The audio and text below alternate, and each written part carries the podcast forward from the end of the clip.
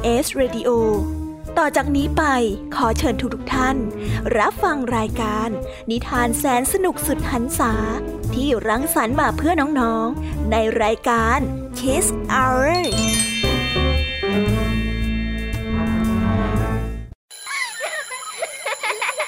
โรงเรียนเลิกแล้ว กลับบ้านพร้อมกับรายการ Kiss Hours โดยบรรยาชยโย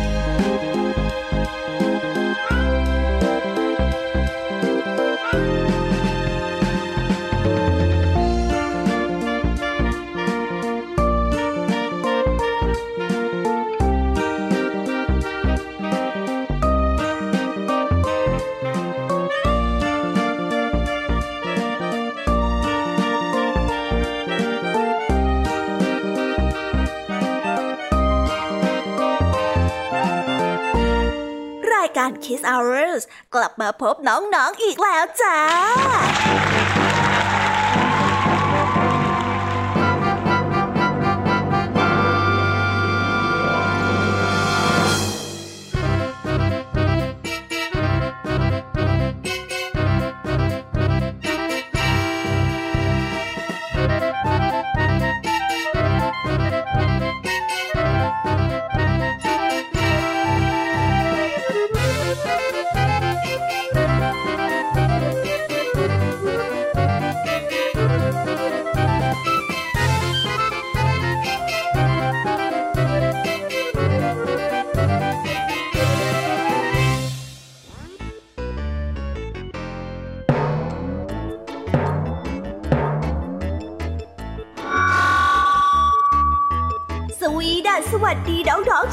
การ Kiss Hour ทุกๆ คนนะคะ วันนี้พี่ยามีกับพ่องเพื่อน ก็ได้นำนิทานสนุกๆมาเล่าให้กับน้องๆได้ฟัง เพื่อเปิดจินตนาการแล้วก็ตะลุยไปกับโลกแห่งนิทานกันนั่นเอง น้องๆคงอยากรู้กันแล้วใช่ไหมล่ะคะ ว่านิทานที่พวกพี่ได้เตรียมมาฝากน้องๆกันนั้น มีชื่อเรื่องว่าอะไรกันบ้าง เดี๋ยวพี่ยามีจะบอกกันเกริ่นไว้ก่อนนะคะ พอให้เรียงน้ำย่อยกันเอาไว้ก่อนนะ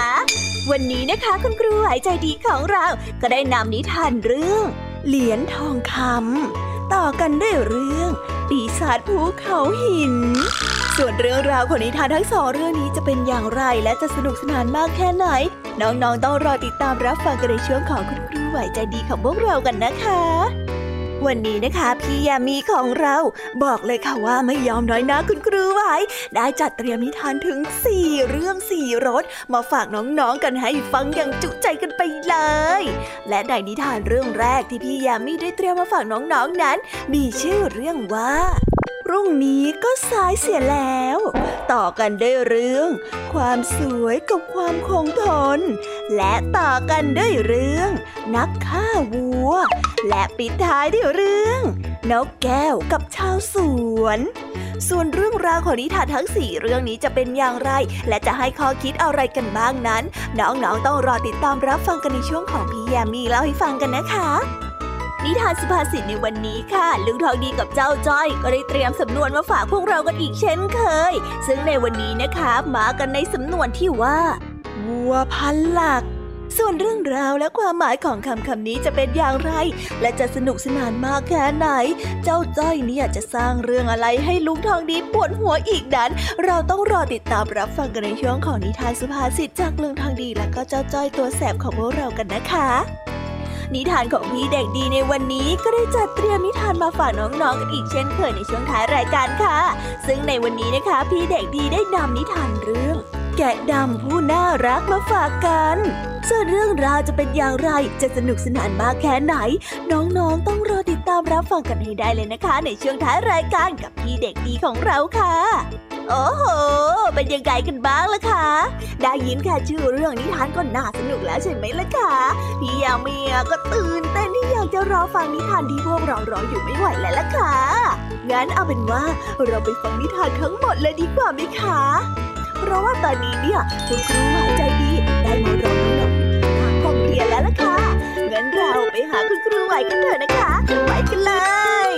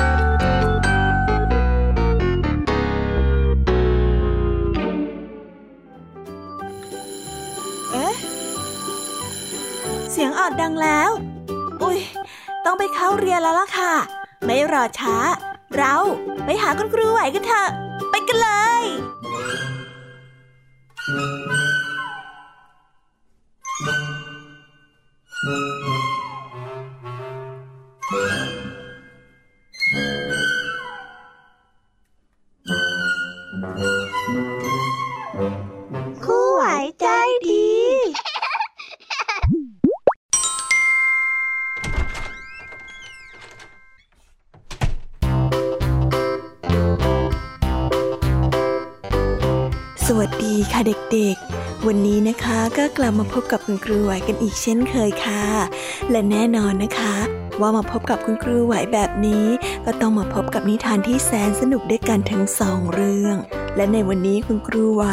ได้จัดเตรียมนิทานที่แฝงไปด้วยแง่คิดคติสอนใจมาฝากเด็กๆกันค่ะ และในนิทานเรื่องแรก ที่คุณครูไหวได้จัดเตรียมมาฝากกันนั้น มีชื่อเรื่องว่าเหรียญทองคำ ส่วนเรื่องราวจะเป็นอย่างไร และจะสนุกสนานมากแค่ไหน เราไปติดตามรับฟังพร้อม ๆ กันได้เลยค่ะ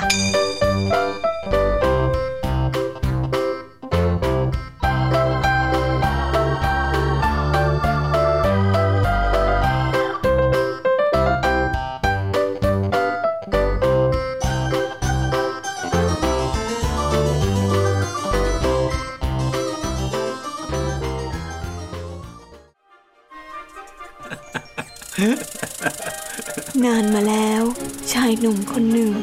อยากแต่งงานมีครอบครัวเป็นของตัวเอง พ่อจึงได้ให้เงื่อนไขว่านี่ไอ้ลูกชาย ถ้าหากว่าเองจะแต่งงานได้ ก็ต้องเมื่อเองหาทองคำมาให้พ่อก่อน หากทำไม่ได้ อย่าหวังเลยว่าพ่อจะอนุญาตให้เจ้าแต่งงาน ชายหนุ่มจึงได้นำเหรียญทองคำที่พ่อเคยให้ไว้มาให้ พ่อก็ได้คว้างเรือนนั้นทิ้งลงไปในแม่น้ำต่อหน้าต่อตาลูกชาย ที่ได้แต่ยืนมองงุนงงอยู่เหรียญทองคำนี้เจ้าไม่ได้หามาเองนี่ อย่ามาหลอกข้าหน่อยเลยไอ้ลูกชาย วันถัดมา เขาจึงไปขอยืมเหรียญทองคำจากแม่ พ่อก็ได้คว้างเหรียญทิ้งลงไปในแม่น้ำอีก ชายหนุ่มจึงได้ถามไปด้วยความอยากรู้ว่าทำไมพ่อทำแบบนี้ล่ะ ข้าอุตส่าห์หาเหรียญทองคำมาให้ท่านตามสัญญาแล้วนี่ เหรียญทองคำนี้เจ้าไม่ได้หามาเองนี่ พ่อยังคงปฏิเสธ และไม่ให้เขาได้แต่งงาน ชายหนุ่มจึงได้ตัดสินใจออกไปทำงาน และได้เอาเหรียญทองที่ได้มาจากค่าแรงมามอบให้กับพ่อ เมื่อพ่อได้ทำท่าคว้างเหรียญทิ้งลงไปในแม่น้ำอีก ชายหนุ่มก็ได้รีบกระโดดเข้ามาขัดขวางเอาไว้ ไม่ไม่อย่าทิ้งนะท่านพ่อข้าเหนื่อยแทบตายกว่าจะได้เหรียญทองคำนี้มาเนี่ยท่านอย่าทิ้งมันง่ายๆแบบนี้นะ ชายชาราได้หัวเราะดีใจ ในที่สุดเจ้าก็หามาเองจริงเพราะเป็นสิ่งที่เจ้าหามาเจ้าจึงได้รู้คุณค่าของมัน คราวนี้ถึงเวลาแล้วล่ะ ที่เจ้าจะได้แต่งงาน แล้วก็เป็นหัวหน้าครอบครัวสักที พ่อยินดีด้วย ชายหนุ่มเพิ่งเข้าใจในสิ่งที่พ่อสอน หลังจากที่แต่งงาน ชายหนุ่มก็ได้ขยันทำงาน แล้วรู้จักการใช้เงินอย่างชาญฉลาด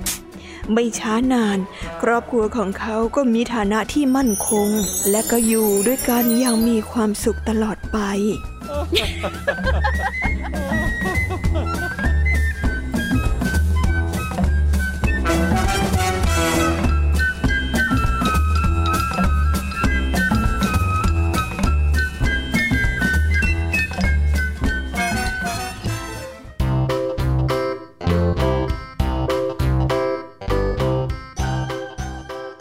และก็จบกันไปเป็นที่เรียบร้อยแล้วนะคะสำหรับนิทานในเรื่องแรกของคุณครูไหว เป็นไงกันบ้างคะเด็กๆ สนุกกันหรือเปล่าคะถ้าเด็กๆสนุกกันแบบนี้เนี่ยงั้นเราไปต่อกันในนิทานเรื่องที่สองของคุณครูไหวกันต่อเลยนะ ในนิทานเรื่องที่สองของคุณครูไหว คุณครูไหวขอเสนอนิทานเรื่อง ปีศาจภูเขาหิน ส่วนเรื่องราวจะเป็นอย่างไร เราไปติดตามรับฟังกันในนิทานเรื่องนี้พร้อม ๆ กันเลยค่ะ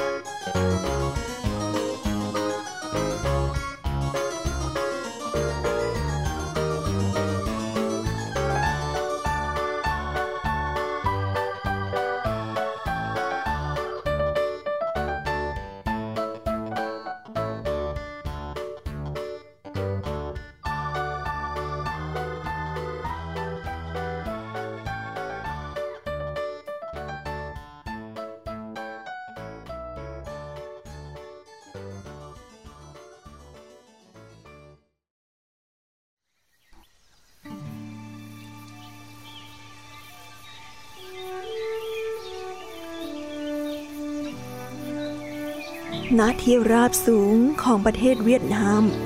มีชายสองพี่น้องเพิ่งสูญเสียพ่อกับแม่ ในขณะที่น้องชายจัดการฝังศพพ่อกับแม่ พี่ชายก็ได้จัดแจงแบ่งมรดก และยึดเอาสิ่งมีค่าไว้เองทั้งหมดเขาได้แบ่งเพียงผืนนาผืนเล็กๆ ให้แก่น้องชาย โดยอ้างว่าตนนั้นมีครอบครัวต้องดูแล จึงสมควรที่จะได้สมบัติมากกว่า ที่นาของชายหนุ่มอยู่บริเวณเชิงเขาหิน รูปร่างคล้ายปีศาจชายหนุ่มตั้งใจจะทำนา แต่เขาไม่มีวัวเลยสักตัว มีแต่หมาแก่ๆกับแมวอีกหนึ่งตัว เป็นเพื่อนคู่ยากเขาจึงได้ใช้สัตว์ทั้งสองเทียมคันไถหมาและแมวได้ฮึด ลากคันไถไปอย่างทุลักทุเล ชายหนุ่มก็เลยเดินไถนากระย่องกระแยง ช่างเป็นภาพที่ดูพิลึกพิลั่นเกินกว่าจะกลั้นหัวเราะได้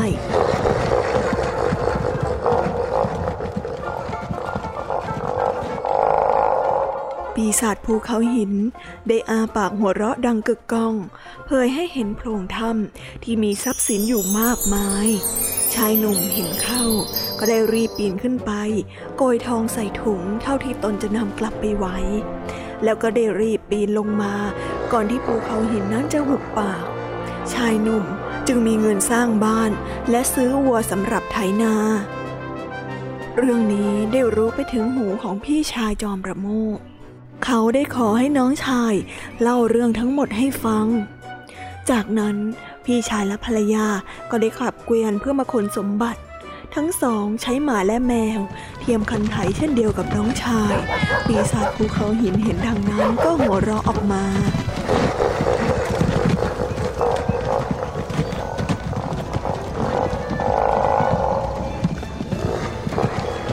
ทั้งคู่ได้รีบปีนขึ้นไป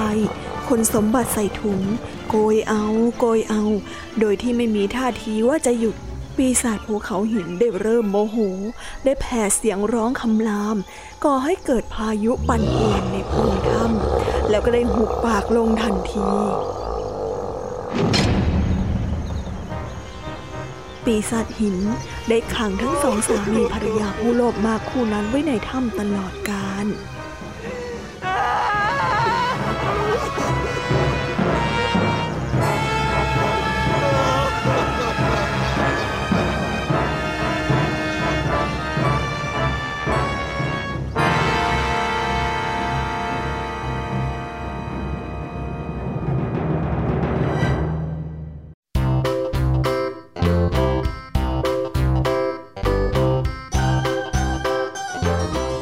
ก็จบกันไปเป็นที่เรียบร้อยแล้วนะคะสำหรับนิทานทั้งสองเรื่องของคุณครูไว้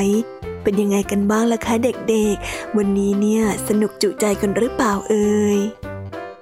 มีเด็กๆหลายคนเลยนะคะที่ยังไม่จุใจกัน งั้นเราไปต่อกันในนิทานช่วงต่อไปกันเลยดีกว่าไหมคะเอาละค่ะ งั้นเราไปต่อกันในนิทานช่วงต่อไปกับช่วงพี่แยมมีเล่าให้ฟังกันเลยนะคะ แต่สำหรับตอนนี้เนี่ย เวลาของคุณครูไหวก็ได้หมดลงไปแล้ว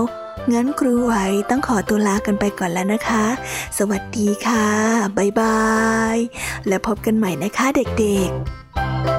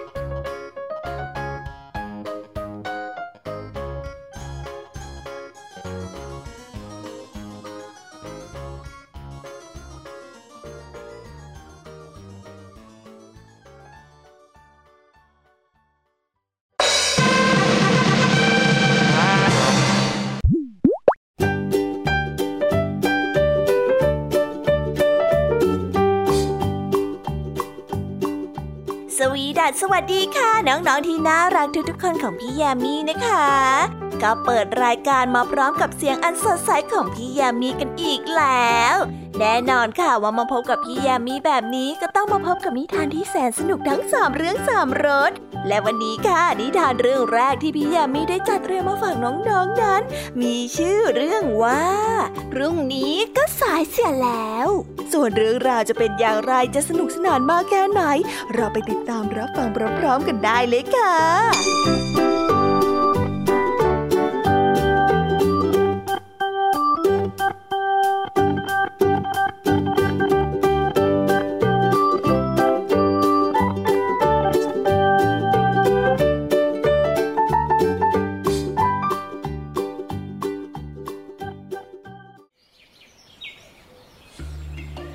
ตลอดร้างหนานมาแล้ว ยังมีสองพี่น้องคู่หนึ่ง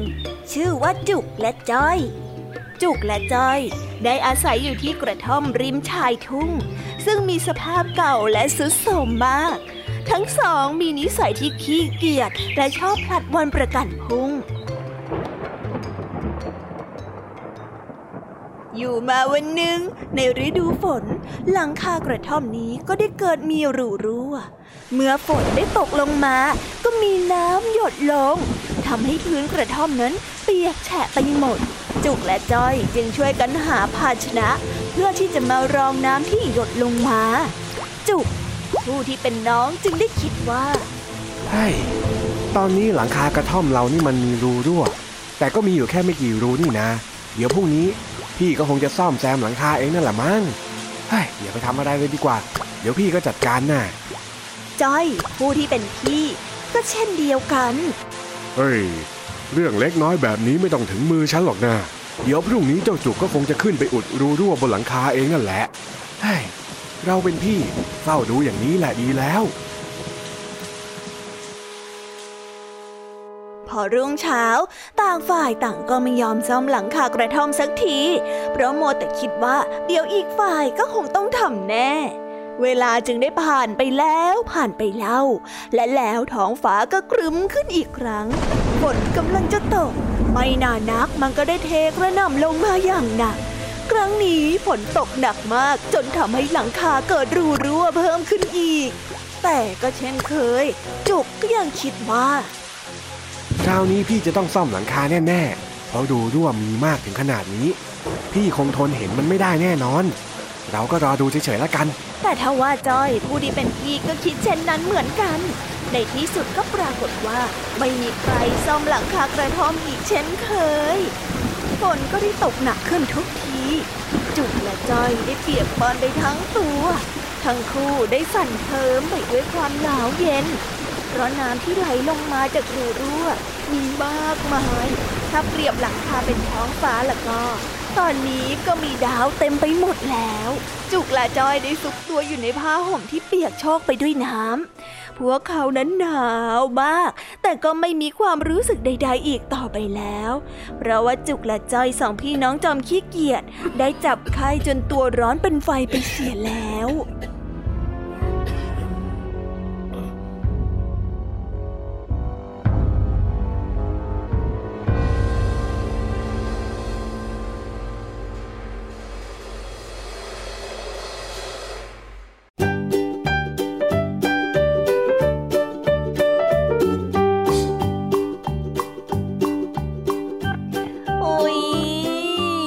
นิทานเรื่องแรกของพี่ยามีกันลงไปแล้วว่าเผอแป๊บแป๊บเดียวเอ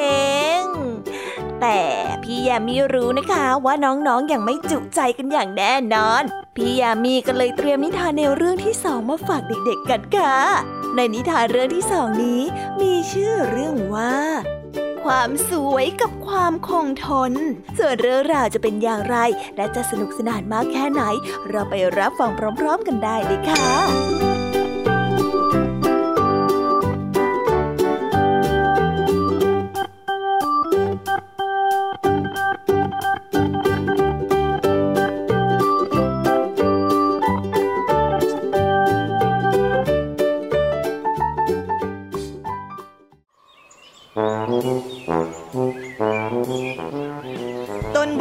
และต้นไม้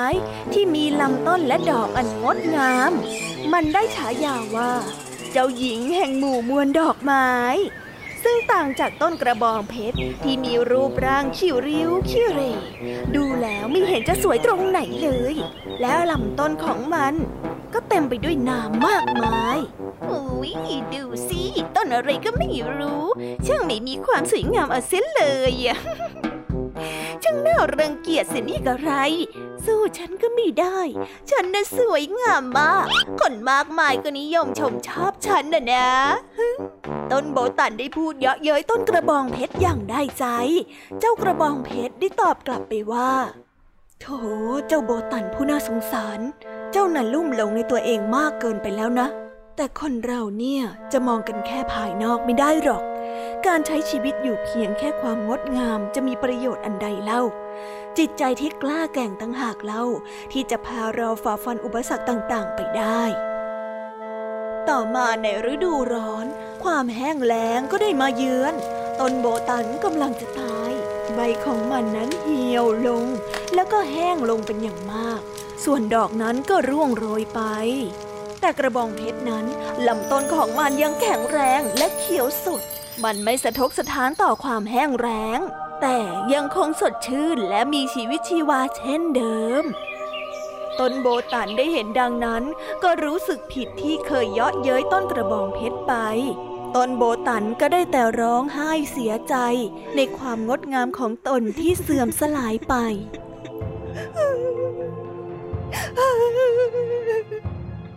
โธ่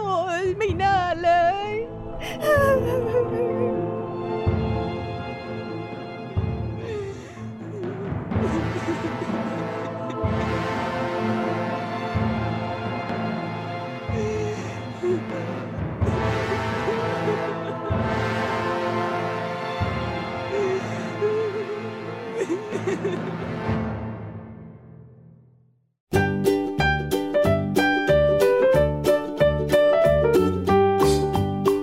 และแล้วก็จบกันไปแล้วนะสำหรับนิทานในเรื่องที่สองของพี่ยามี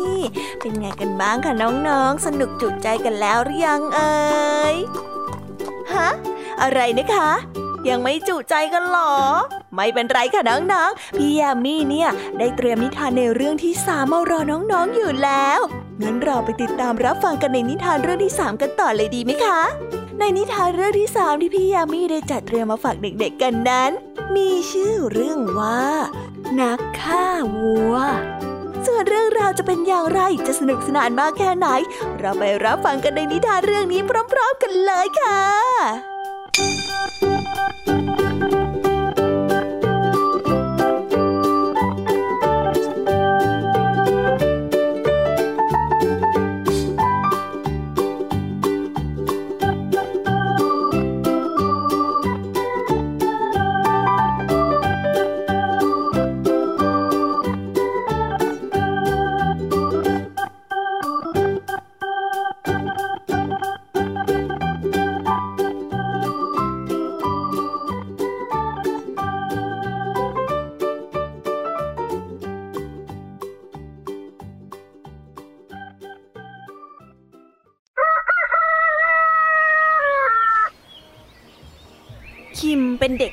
ฝัน เขานั้นฝันว่าสักวันหนึ่งจะต้องเป็นนักฆ่าวัวที่มีฝีมือที่ดีที่สุดในโลกให้ได้ วันหนึ่งเขาได้ยินมาว่า ในป่าลึกบนภูเขาใกล้ๆนี้ มีนักฆ่าวัวที่มีฝีมือดีคนหนึ่งพักอยู่ คิมดีใจมาก เขาได้บอกกับชาวบ้านว่าจะไปสมัครเป็นศิษย์กับนักฆ่าวัวคนนี้เขาจึงได้เก็บเสื้อผ้าใส่ย่ามใบเก่า และก็รีบออกเดินทางไปในทันที เวลาล่วงเลยไปสามปีเต็ม คิม เด็กผู้ชายช่างฝันก็ได้เติบโตเป็นชายหนุ่มรูปร่างสูงใหญ่ และได้เดินทางกลับมายังหมู่บ้านนี้อีกครั้ง คิมได้ทักทายเพื่อนบ้าน และได้เล่าเรื่องราวต่างๆ ที่ได้ไปเรียนวิชาฆ่าวัวให้กับเพื่อนบ้านได้ฟัง ได้คุยวงโอ้อวดสารพัดและอธิบายถึงวิธีฆ่าวัวว่าจะต้องทำอย่างไร พร้อมทั้งแสดงท่าทางประกอบ ราวกับช่ำชองในการฆ่าวัวเสียเหลือเกิน ขณะที่คิมนั้นกำลังแสดงท่าทาง และอธิบายการฆ่าวัวอยู่นั้น เด็กน้อยคนหนึ่งได้จูงวัวตัวหนึ่งเดินผ่านมาพอดีเด็กน้อยที่ได้จูงวัวเข้ามาหาคิม พร้อมกับพูดขึ้นมาว่า น้านะช่วยฆ่าวัวให้หนูหน่อยสิ หนูอะสอหาคนฆ่าวัวฝีมือดีมานานแล้วอะคิมนั้นได้เพ่งมองเจ้าสัตว์ที่มีรูปร่างประหลาด ที่มีเขาอยู่บนหัว และก็ตัวโตจนคนนั้นสามารถขึ้นไปขี่ได้สักครู่ แล้วก็หัวเราะและก็ได้กล่าวออกมาว่า เจ้าหนู ฉันฆ่าเป็นแต่วัว ฉันยังไม่เคยฆ่าเจ้าสัตว์ประหลาดหน้าตาน่าเกลียดอย่างนี้มาก่อนเลย หนูเอาไปให้คนอื่นฆ่าเถอะ เจ้าสัตว์ตัวนี้เนี่ยข้าคงไม่ถนัดที่จะฆ่ามันหรอก พื่อนบ้านได้ฟังดังนั้นก็หัวเราะออกมาดังลั่น และชายคนหนึ่งก็ได้พูดขึ้นมาว่า เจ้ากิมเอ้ย เจ้าตัวประหลาดที่เอ็งว่าน่ะ มันก็คือวัวยังไงเล่า นี่เอ็งเป็นนักฆ่าวัวจริง ๆ หรือเปล่าเนี่ย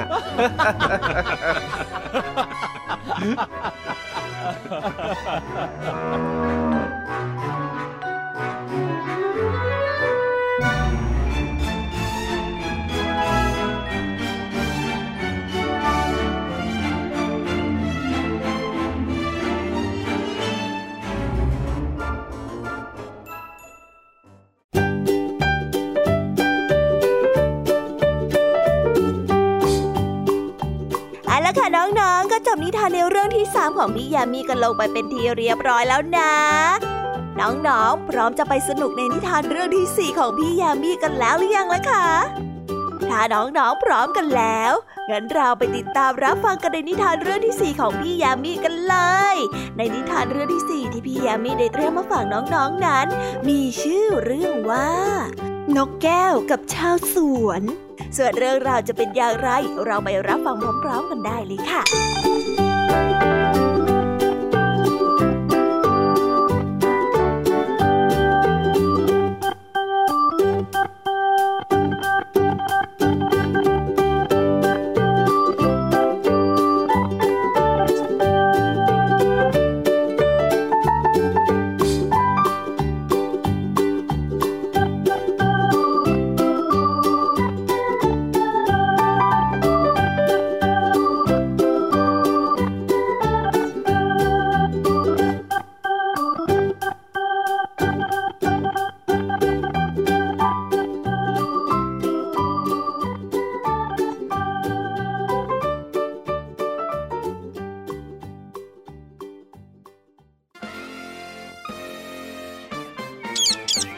นกแก้วตัวหนึ่งทำรังอยู่บนสาราริมทาง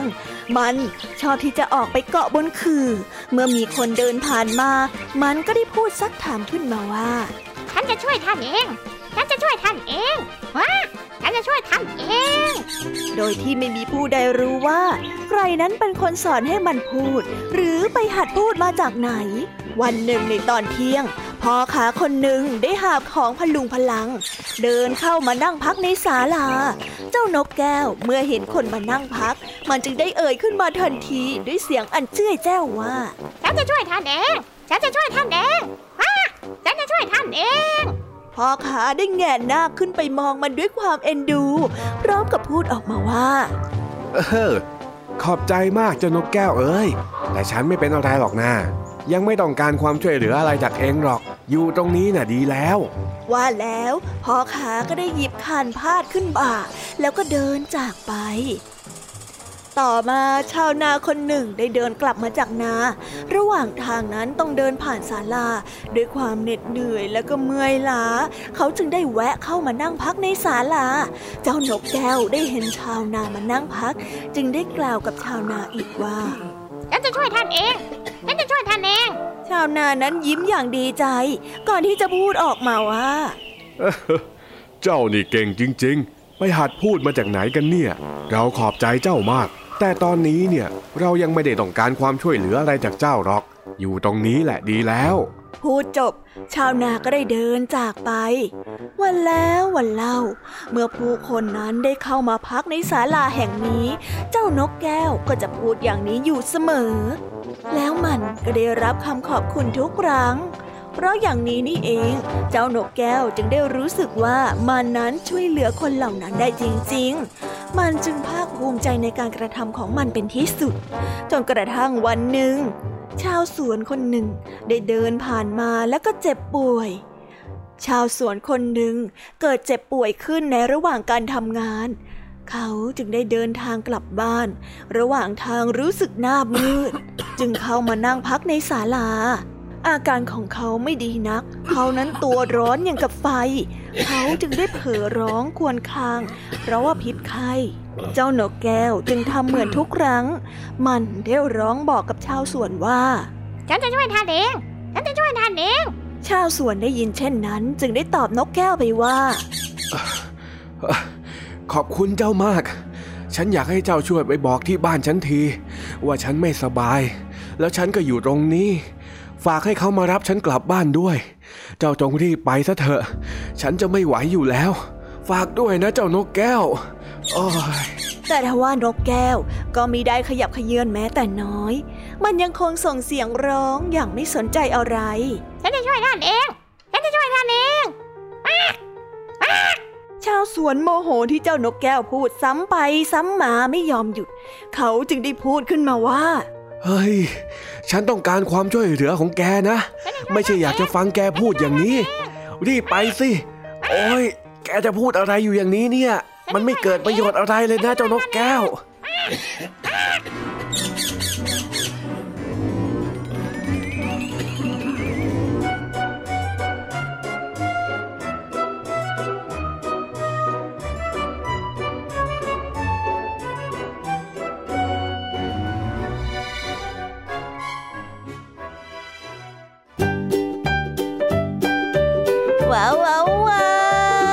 กันไปเป็นที่เรียบร้อยแล้วนะคะสำหรับนิทานของพี่ยามีเป็นไงกันบ้างคะเด็กๆ ได้ข้อคิดหรือว่าคติสอนใจอะไรกันไปบ้าง อย่าลืมนำไปเล่าให้กับเพื่อนๆที่โรงเรียนได้รับฟังกันด้วยนะคะ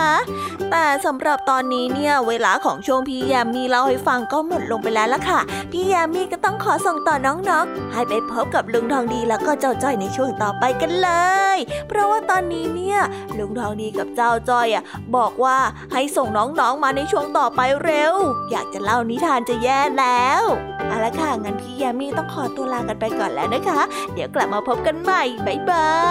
ยไปหาลุงทองดีกับเจ้าจอยกันเลยค่ะ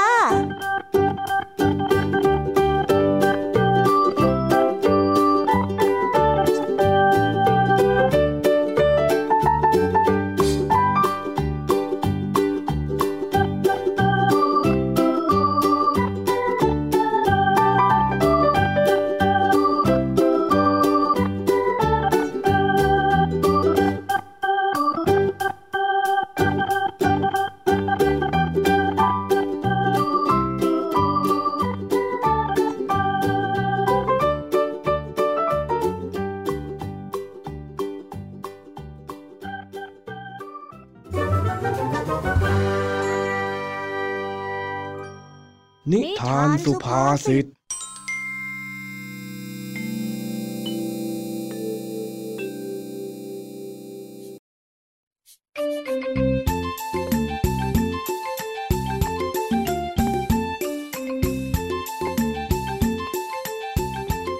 ันนี้เจ้าจ้อยกับเจ้าแดงได้ถกเถียงกันเรื่องทำการบ้านวิชาวิทยาศาสตร์ เพราะเจ้าแดงเอาแต่อวดว่าตนเองหนักเก่งกว่าเจ้าจ้อย ต่างคนก็ต่างไม่ยอมกัน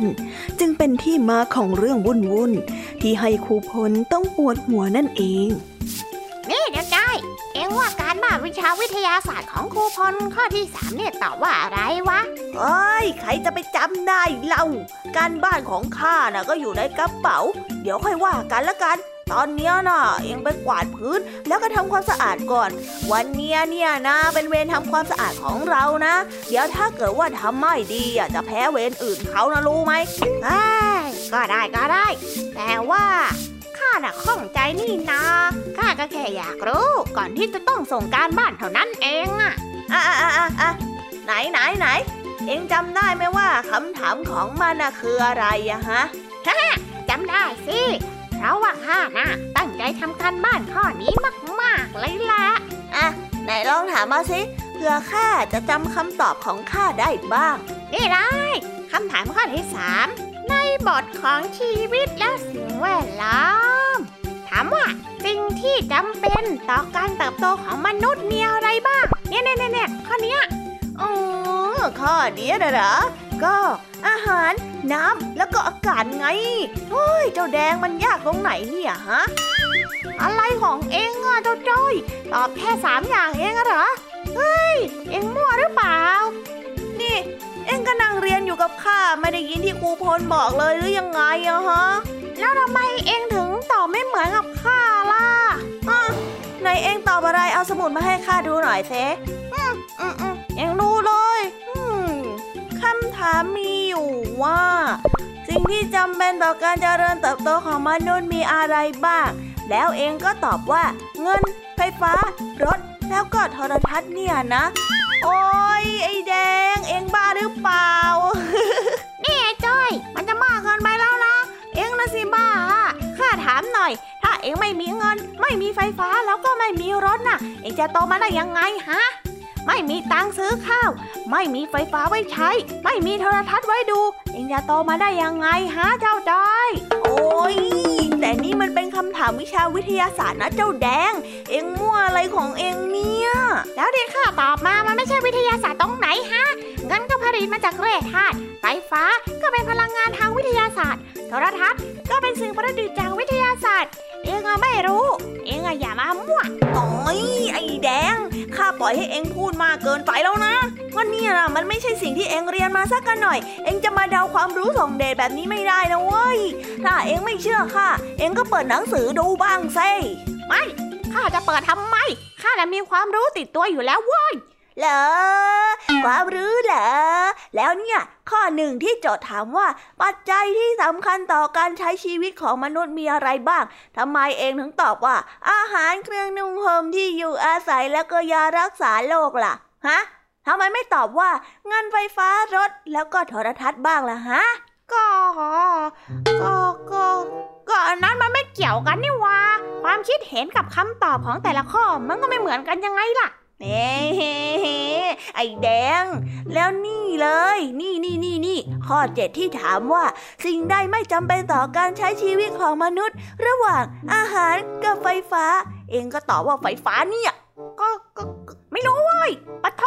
เองจะจับผิดอะไรข้านักหนาวะฮะ เองตอบไม่ได้อย่างที่ข้าตอบแล้วเองก็พาเหรอไอ้จ้อยนี่ใครพลานให้แดง พูดดีๆนะ ที่คุยกันมาตั้งแต่แรกเนี่ย ก็มีแต่เองเนี่ยแหละที่เหมือนวัวพันหลัก พูดวนไปวนมาอยู่นั่นน่ะ แล้วยังไง แล้วก็จะมาอวดข้าเหรอฮะ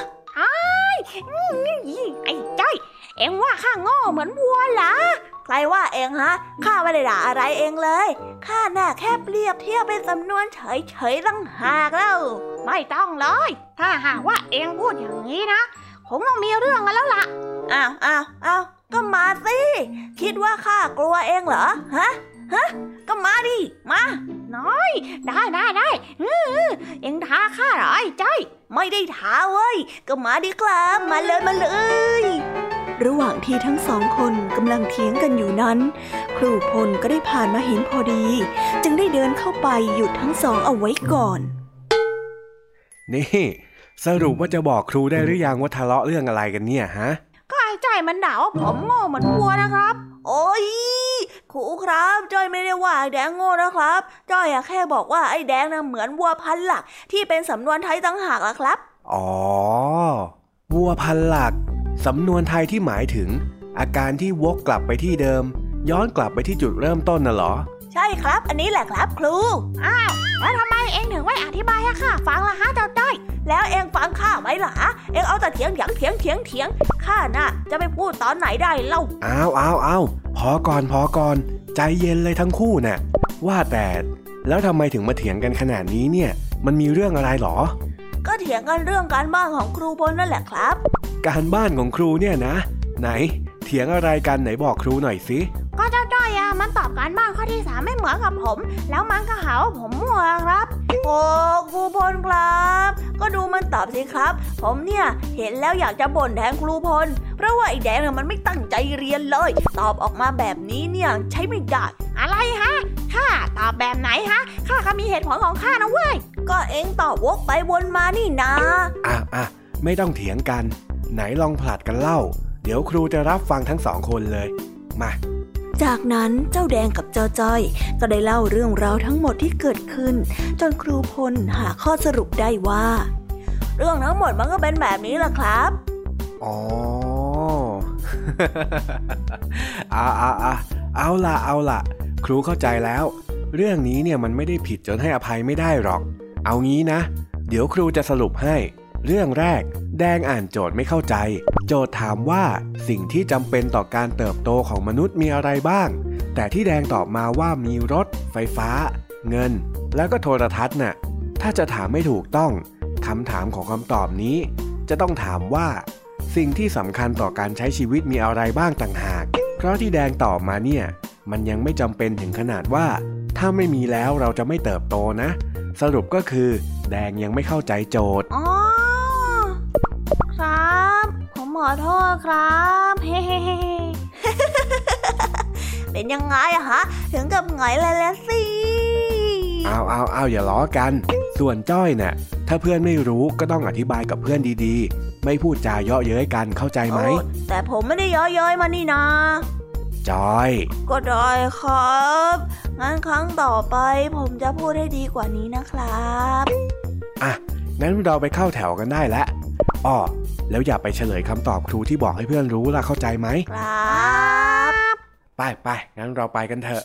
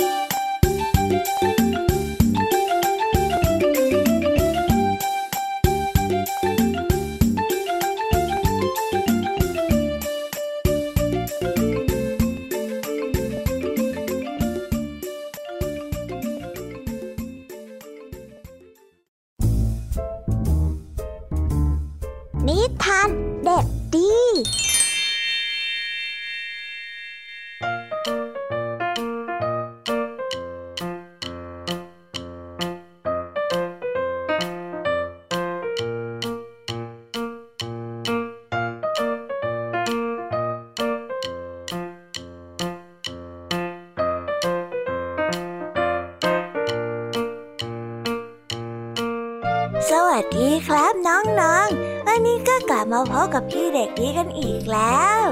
และแน่นอนว่ามาพบกับพี่เด็กดีแบบนี้ ก็ต้องกลับมาพบกับนิทานที่แสนสนุกกันในช่วงท้ารายการ และวันนี้นะครับ พี่เด็กดีก็ได้เตรียมนิทานเรื่อง แกะดำผู้น่ารักมาฝากกัน ส่วนเรื่องราวจะเป็นอย่างไร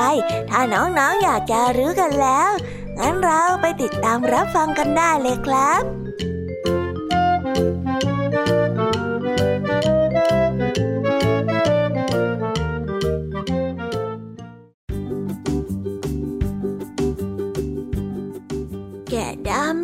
เติบโตขึ้นมา ท่ามกลางเพื่อนฝูงที่มีแต่แกะตัวสีขาว นั่นทำให้แกะดำเป็นที่รังเกียจแล้วก็ไม่น่าคบ เพราะว่าแกะขาวทุกตัวคิดว่าเขาเป็นแกะที่ไม่ดี สวรรค์จึงได้ลงโทษให้แกะดำนั้นมีขนที่เป็นสีดำน่าเกลียดน่ากลัวเช่นนี้ เพราะความโดดเดี่ยว แกะดำจึงได้ใช้เวลาส่วนมากไปกับการอ่านหนังสือทำให้เขาเป็นแกะที่มีความรู้ในเรื่องต่างๆมากมาย แต่เขาก็ไม่มีโอกาสได้บอกเล่าความรู้นี้กับใคร นั่นก็เป็นเพราะว่าไม่มีใครอยากจะเป็นเพื่อนกับเขานั่นเอง วันหนึ่ง ขณะที่ฝูงแกะกำลังไปเล่นน้ำกันที่น้ำตก แกะดำได้มองไปบนท้องฟ้า เขาได้สังเกตเห็นท้องฟ้านั้นมืดคลึ้ม เป็นสัญญาณว่าฝนกำลังจะตกแกะดำจึงได้เตือนเพื่อนๆ ที่กำลังจะออกไปวิ่งเล่น ตรงน้ำตกให้กลับมาก่อน เพราะว่าฝนกำลังจะมา ไม่งั้นน้ำในแม่น้ำจะไหลเชี่ยว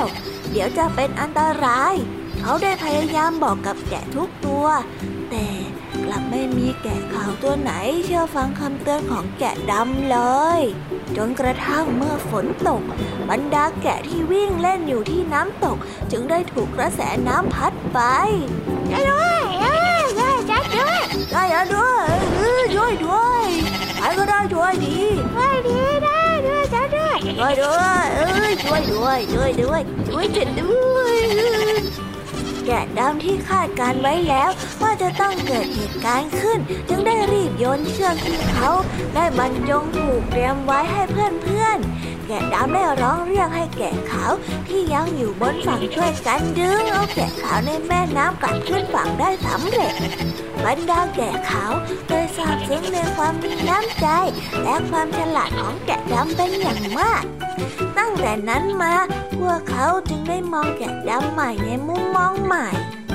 พวกเขาได้ยอมรับแกะดำและก็มักจะขอให้แกะดำสอนในเรื่องราวต่างๆ ที่พวกเขายังไม่รู้บนโลกใบนี้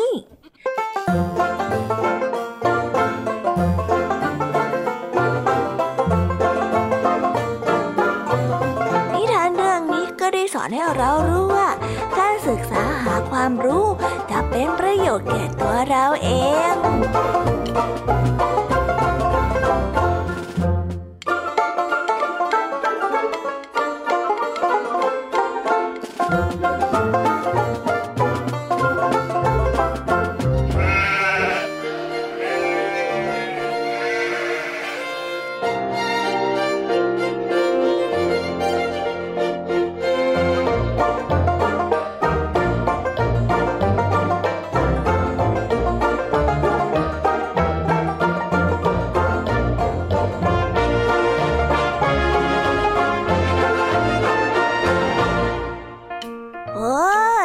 จบกันไปเป็นที่เรียบร้อยแล้วนะครับสำหรับนิทานของพี่เด็กดีในวันนี้ เป็นยังไงกันบ้างล่ะครับน้องๆ สนุกกันหรือเปล่าเอ่ยถ้าน้องๆสนุกกันแบบนี้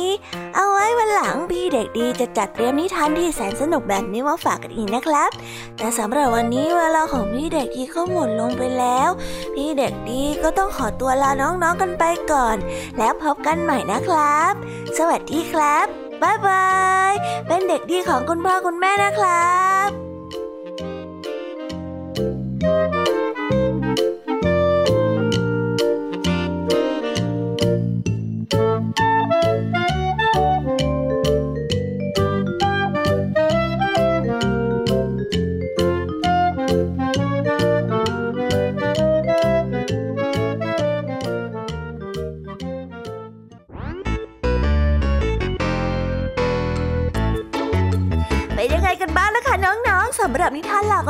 ราวที่ได้รับฟังกันไปในวันนี้ สนุกกันหรือเปล่าเอ่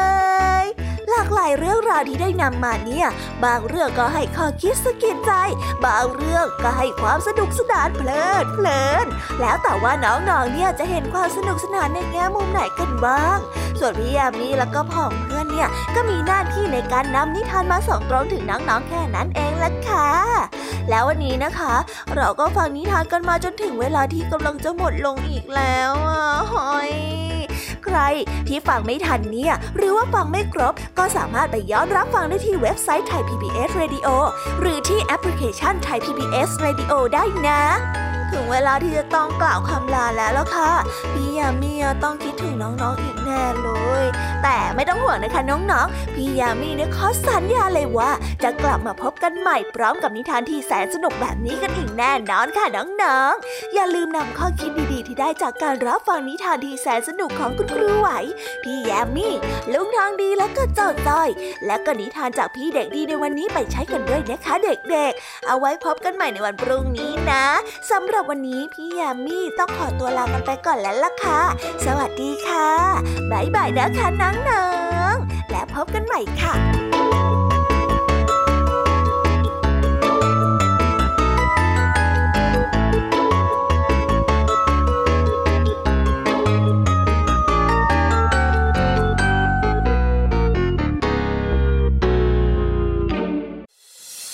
ามรับฟังรายการย้อนหลังได้ที่เว็บไซต์และแอปพลิเคชันไทย PBS Radio ไทย PBS ดิจิทัล Radio